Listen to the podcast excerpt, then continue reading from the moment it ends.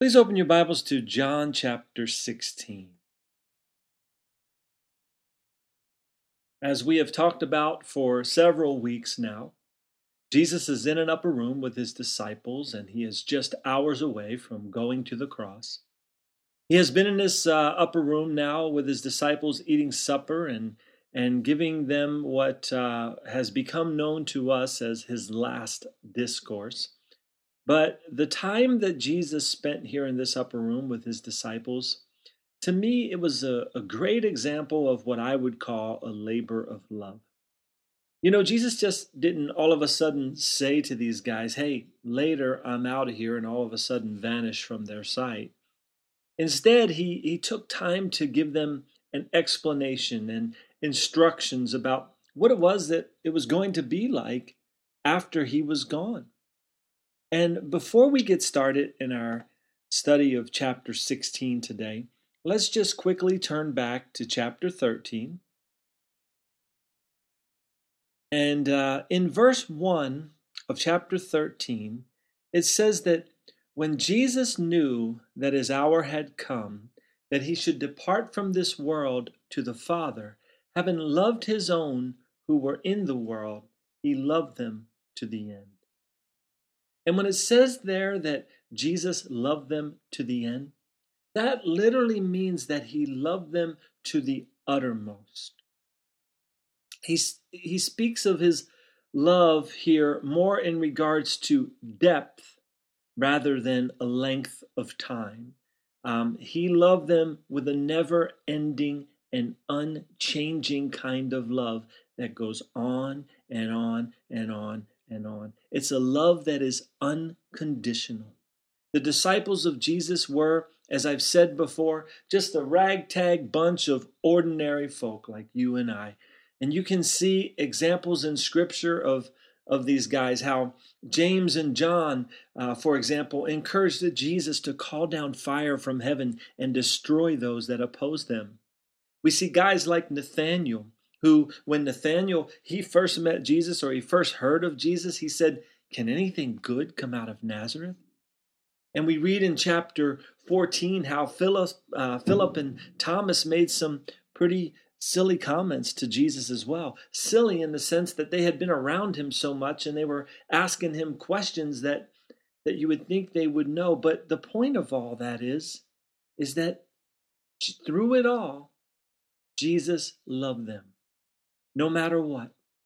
Jesus loved them to the uttermost. And to me, all of this is very comforting because I know that the love that Jesus has for me and for you is in so many ways undeserved.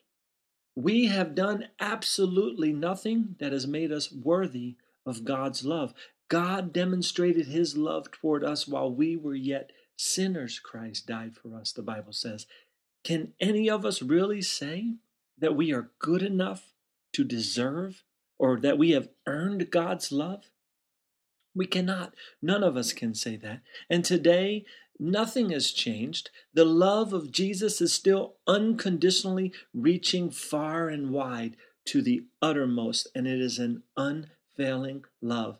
And just as he patiently took time to work with the disciples that were with him in this upper room, today Jesus still patiently works with the hearts of men and women, reaching out to them with the truth of who He really is. And all of this work, as we have studied, is being done by the Holy Spirit. The Holy Spirit is in the world today and, and testifying of Jesus Christ. Now, we all know that in our society here, especially, the name of Jesus is being cast aside. And like I've said in past studies, you know, it's okay if you name the name of Jesus in a certain way. If you say it as a curse word, you're, you're all right in most crowds, you're accepted. But if you talk of his love, if you talk about his name in any other way, in a biblical way, then, then you become the outcast. But you know what? God's love reaches beyond that. God's love it's it's just immeasurable he he cares so much and i'm sure that many of you uh, listening here today can testify to that how god's love reached out to you no matter what you've done or what your past may have been but back in chapter 16 in verses 12 through 15 Jesus said, I still have many things to say to you, but you cannot bear them now. However, when He, the Spirit of truth, has come, He will guide you into all truth, for He will not speak of His own authority, but whatever He hears, He will speak, and He will tell you things to come. He will glorify me, for He will take of what is mine and declare it to you. All things that the Father has are mine. Therefore, I said that He will take of mine and declare it to you. So Jesus knew that without the power of the Holy Spirit, the disciples would not fully understand the things that he had spoken to them. Nor can someone today understand the things of the Word of God without the Holy Spirit working it within them. If you remember, we looked at 1 Corinthians chapter 2 verse 14 a couple of weeks ago, which says that the natural man does not receive the things of the Spirit of God, for they are foolishness to him, nor can he know them because they are spiritually discerned. So today, as we learn and grow in the knowledge of God, we do so only because the Holy Spirit is revealing things to us. And we need to be careful to not smother the Holy Spirit or to choke him out of our lives by being too carnally minded. You see, as followers of Jesus Christ, we are called to be spiritually minded people. And this can only happen when we are focused on the things of God, such as Bible reading, praying, uh, fellowshipping with like minded believers, not being focused on the things of the world and what everyone else around us is doing, but by faith fixing our eyes upon Jesus. And then as we do these things, as we continue in His Word, as we continue in prayer, uh, we begin to grow stronger and stronger in the Lord Jesus Christ, and we end up becoming a reflection of His love and grace. Today, in our society, the name of Jesus is so often poorly represented. And the reason for all this is that many who call themselves Christians are led more by their flesh and their carnal minds than they are by the Holy Spirit. We cannot be a reflection of who Jesus really is without the power of the Holy Spirit at work within us and through us. And here in chapter 16, in the upper room, Jesus is pouring all that he can into the disciples before he goes to the cross. And picking it up now in our study for today, verse 16 says, A little while, and you will not see me. And again, a little while, and you will see me, because I go to the Father. So you see, very shortly from now, as Jesus is speaking to his disciples here, very shortly from this time right here, they're going to capture Jesus and they're going to give him a mock trial, and they're going to sentence him to death on the cross. But Jesus is hinting to the disciples that he'll be back. Hey, before I go to the Father again, I'll be back. You're going to see me. A little while, you won't see me. But then a little short, and that, that word little while there literally means that in a very short time, they're not going to see him, and then all of a sudden they're going to see him again before he goes back to the Father. Verse 17 Then some of his disciples said among themselves, what is this that he says to us? A little while, and you will not see me, and again a little while, and you will see me, and because I go to the Father. They said, therefore, What is this that he says? A little while. We do not know what he is saying. Now, here again, from our standpoint of, you know, 2000 plus years later here we have the bible we have an understanding of things but hey these guys were right in the thick of it these disciples of jesus and they didn't understand. They didn't know what he meant. You know, we know the rest of the story now, but but they didn't. But you know, eh, but I also, like I said, I, I, like when I see stuff like the disciples asking questions like this because we go through life with many questions as well in regards to God, in regards to the Bible, in regards to the Lord Jesus Christ. And God understands that. But the interesting thing is that what they're doing here in verse uh, 17 and 18, they are talking about Jesus amongst themselves when he's right there present with him. Why didn't they just ask him what he meant? But you know, as I as I read that and as I was studying this, um, you know, we often do the same thing today, even as followers of Jesus. Is not Jesus with us always? By his Holy Spirit indwelling us? Has, have we not studied that even in the Gospel of John here? Did Jesus not promise that he would be with us always? Can we not seek him in prayer and study his word? But here are the disciples kind of, you know, talking about Jesus when he's right there in their presence. But oftentimes we'll do the same thing. There are things that we can take directly to Jesus. He understands. There's, he's big enough for any question you have, any doubt you have, anything. He's big enough. Seek him. You know, let's um, turn back to chapter 14 again. John chapter 14. Should just be one or two pages back from where you are now. And uh, let's look at verse 23. So, John 14, 23. It says, Jesus answered and said to him, If anyone loves me, he will keep my word, and my Father will love him, and we will come to him and make our home with him. He who does not love me does not keep my words, and the words which you hear is not mine, but the Father's who sent me. So, you see, it's of extreme importance that we stick very close to the Word of God and that we study it and that we grow in the knowledge of God and in the knowledge of our Lord and Savior, Jesus Christ, and that we keep His Word in our hearts. Now, we're going to come back um, here, but um, let's turn to the Old Testament book of Joshua. You'll find it toward the front of your Bible. It's right between the books of Deuteronomy and Judges. So you're looking for the book of Joshua.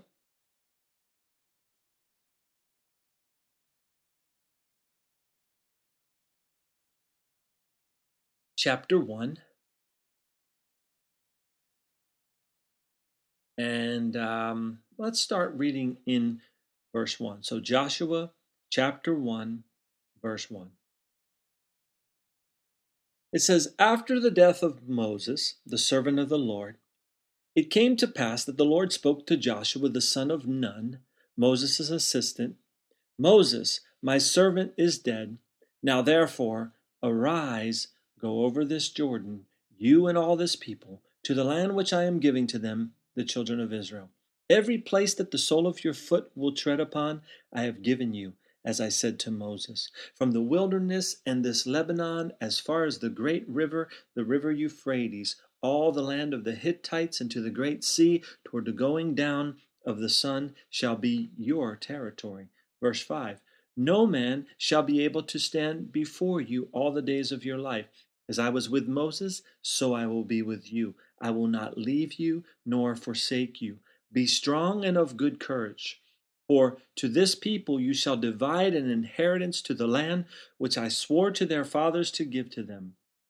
Only be strong and very courageous, that you may observe to do according to all the law which Moses my servant commanded to you. Do not turn from it to the right hand or to the left, that you may prosper wherever you go. This book of the law shall not depart from your mouth, but you shall meditate in it day and night that you may observe to do according to all that is written in it. For then you will make your way prosperous, and then you will have good success. I have not, or have I not commanded you? Be strong and of good courage. Do not be afraid, nor be dismayed, for the Lord your God is with you wherever you go. Now, today, because of the death of Jesus Christ on the cross, you and I are no longer to uh, subject to the Old Testament law. Let's turn to Romans chapter 6. So it's back in the New Testament, right after the book of Acts. Just try and keep in mind there what we just read in Joshua. Uh, Romans chapter 6. And we're going to start reading in verse 3. Okay?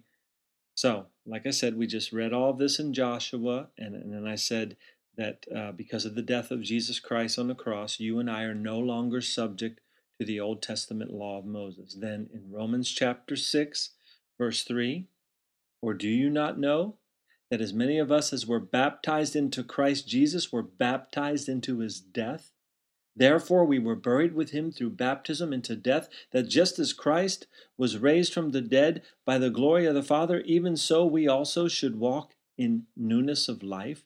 For if we have been united together in the likeness of his death, certainly we also shall be in the likeness of his resurrection. Knowing this, that our old man was crucified with him, that the body of sin might be done away with, that we should no longer be slaves of sin. For he who has died has been freed from sin. Now, if we die with Christ, we believe that we shall also live with him, knowing that Christ, having been raised from the dead, dies no more. Death no longer has dominion over him.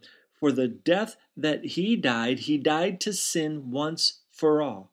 But the life that he lives, he lives to God.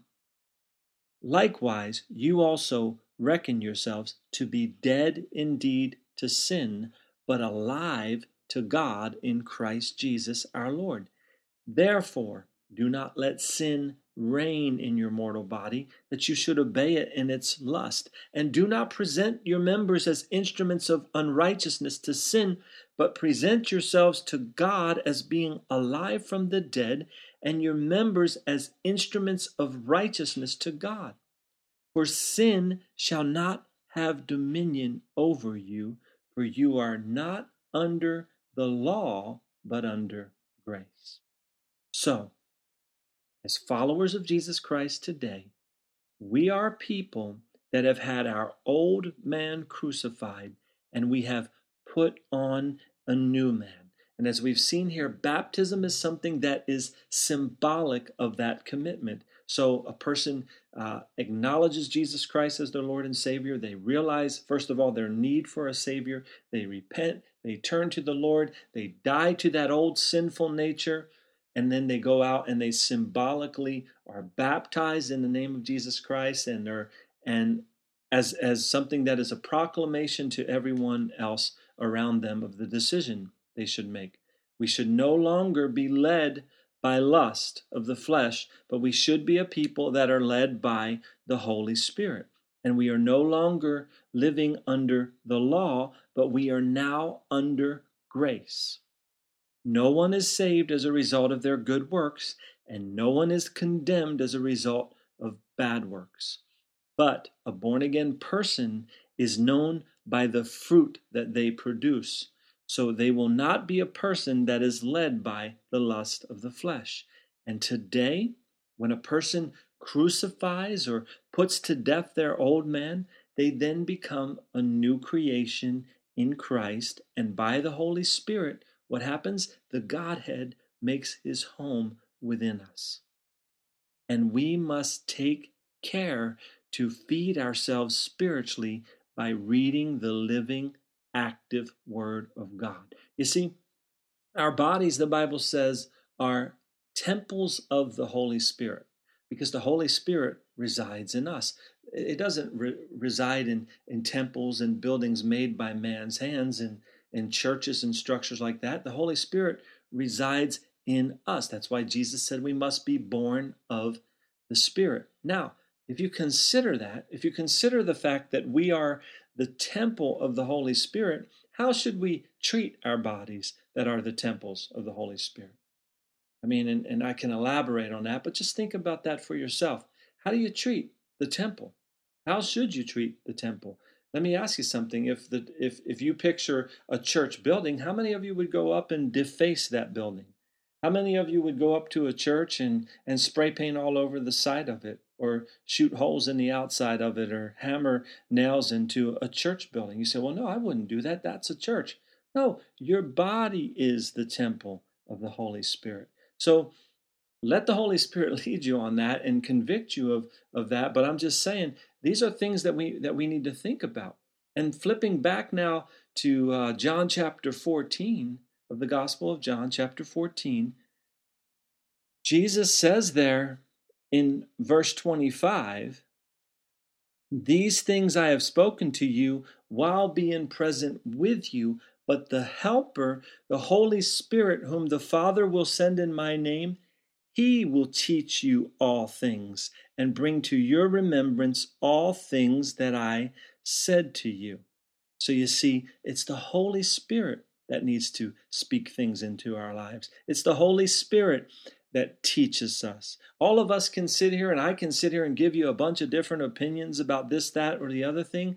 But what really matters is that the Holy Spirit resides in you and that you are obeying the voice of the Spirit and listening to what the Holy Spirit is teaching with you know within you. Now the Holy Spirit does use teachings like I'm doing right here. The Holy Spirit why? Because it's the word of God, not because it's me you know not because of who i am believe me. It's it's all the power of the word of god. If any of these teachings enlighten you in any way shape or form it would be by the holy spirit that is doing it within you. But in chapter 16 of john the disciples were talking amongst themselves about what jesus was telling them instead of just asking jesus himself what he meant. And today we need to be careful not to fall into doing the same things.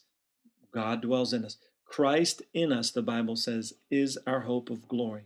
He is with us.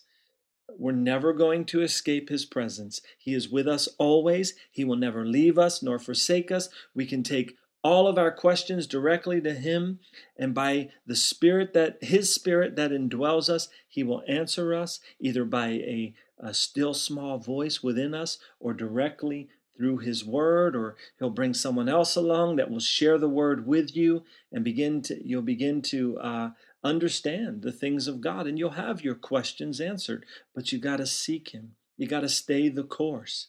You got to throw out your old man and say it's not about what i can do what i believe or what i've grown up believing. It's about what god says here in his word. Okay? Now uh, chapter 16 picking it up in verse 19, John 16, 19. Now, Jesus knew that they desired to ask him, and he said to them, Are you inquiring among yourselves what I said? A little while, and you will not see me, and again a little while, and you will see me? Most assuredly, I say to you that you will weep and lament, but the world will rejoice, and you will be sorrowful, but your sorrow will be turned into joy. So you see, when Jesus died on the cross, the world rejoiced, but the followers of Jesus were sorrowful. It seemed at that point that the, the God of this world, Satan, had won the victory. The one that had claimed to be Savior, he was dead. He died on that cross. He's dead. He's gone. But praise be to God, we know the rest of the story he rose from the dead. And as Jesus spoke here with his disciples, he knew the rest of the story.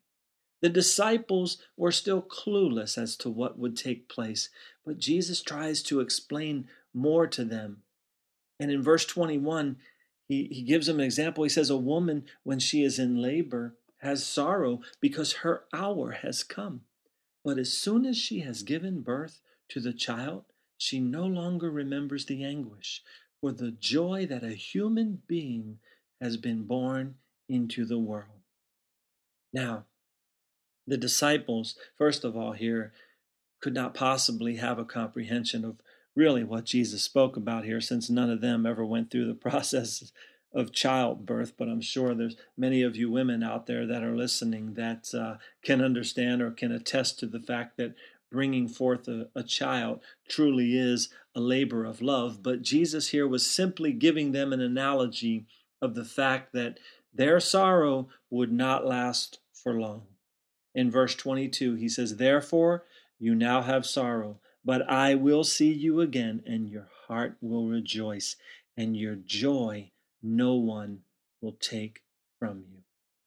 You see, when, when you come to know the risen Lord, you have a joy that no one or no circumstance can take from you.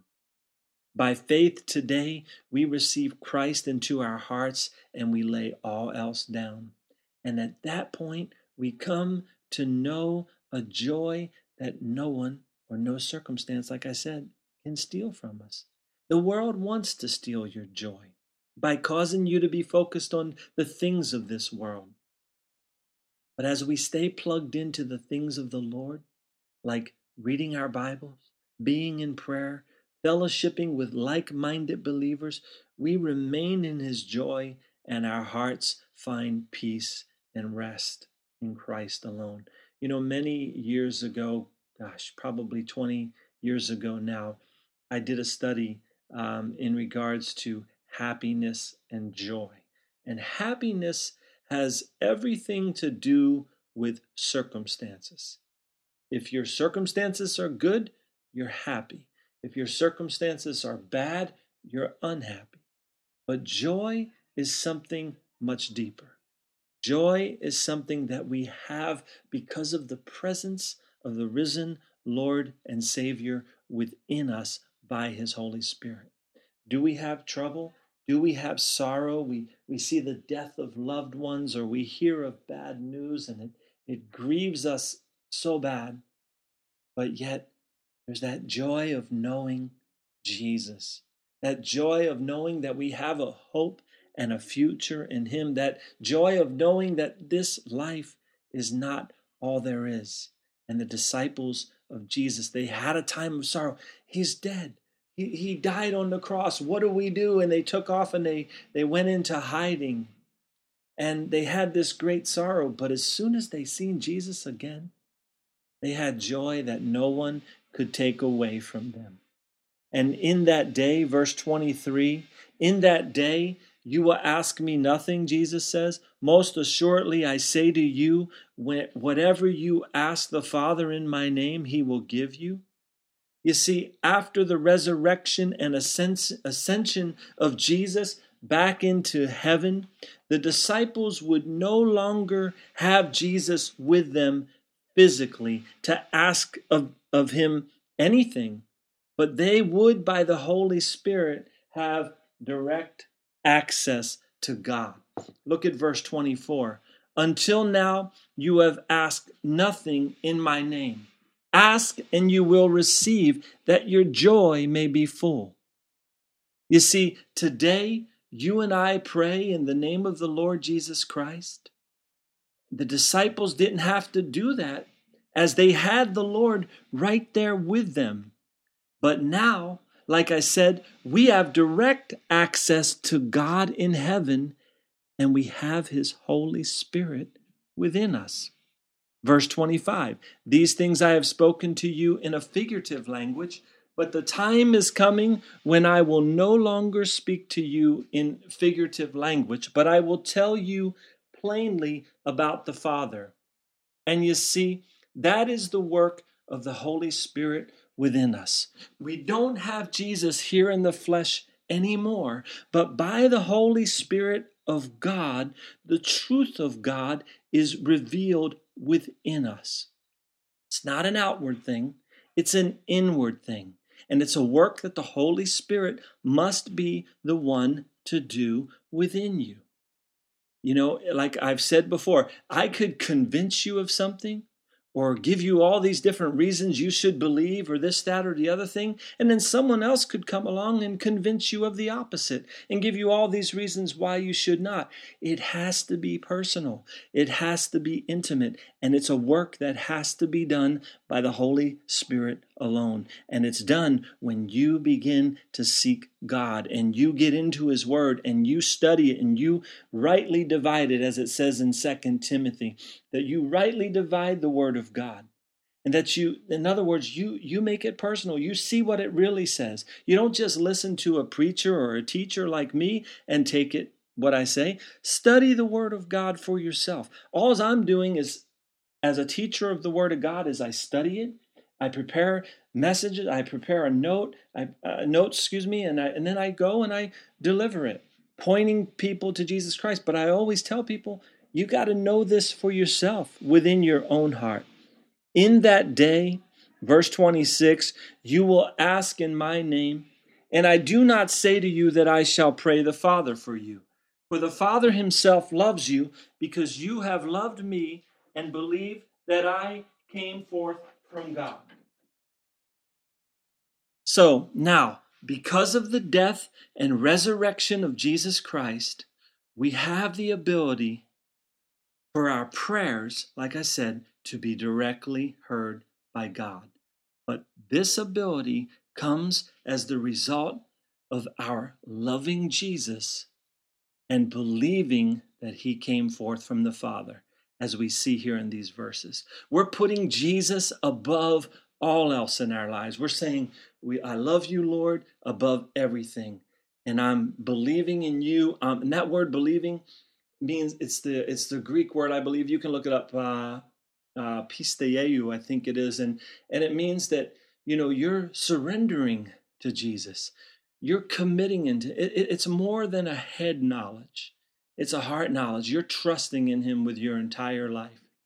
Um, now, Jesus continues in verse 28 I came forth from the Father and have come into the world again. I leave the world and go to the Father.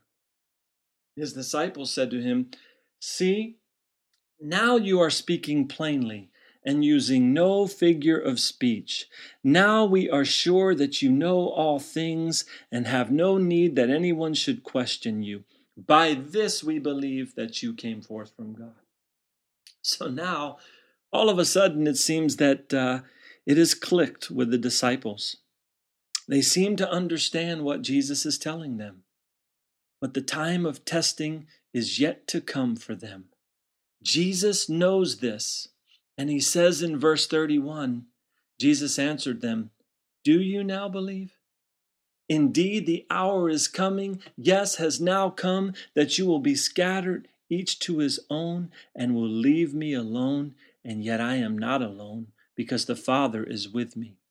You see, when they come and take Jesus away, the disciples, like I said, they're going to scatter. They're going to run into hiding. Their expression of faith in Jesus is going to be tested to the max.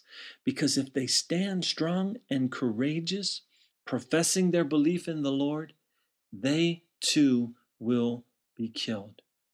And Jesus knew that all this would take place.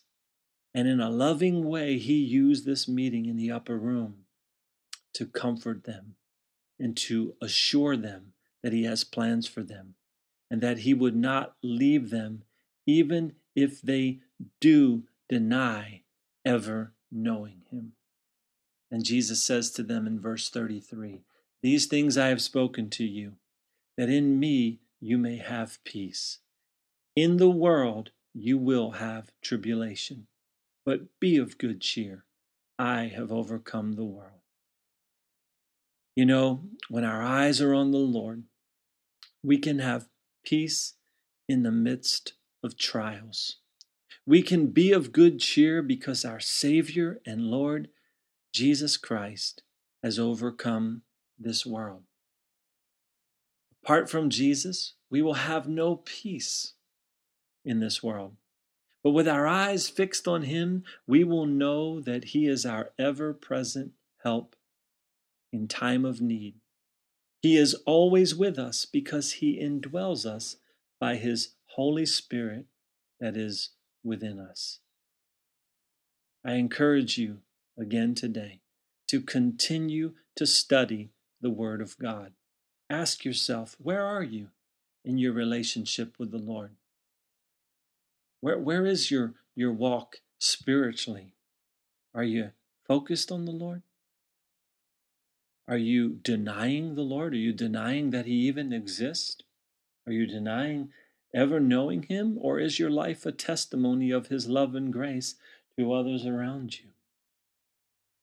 The ministry of abounding love exists to, to teach God's word, to reach out to people with God's love. So we're here for you. If you're listening to this, uh, contact us. You can find us on the web at aloveoutreach.com our podcast or on iTunes, obviously, that may be where you're listening to some of this now. It's uh, Abounding Love Podcast.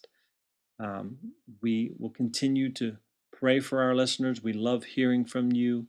So uh, email us with any questions, anything, any prayer requests that we can pray for you about. We'd love to be here for you as a ministry. So thanks again for listening, and God bless, and we'll see you next time.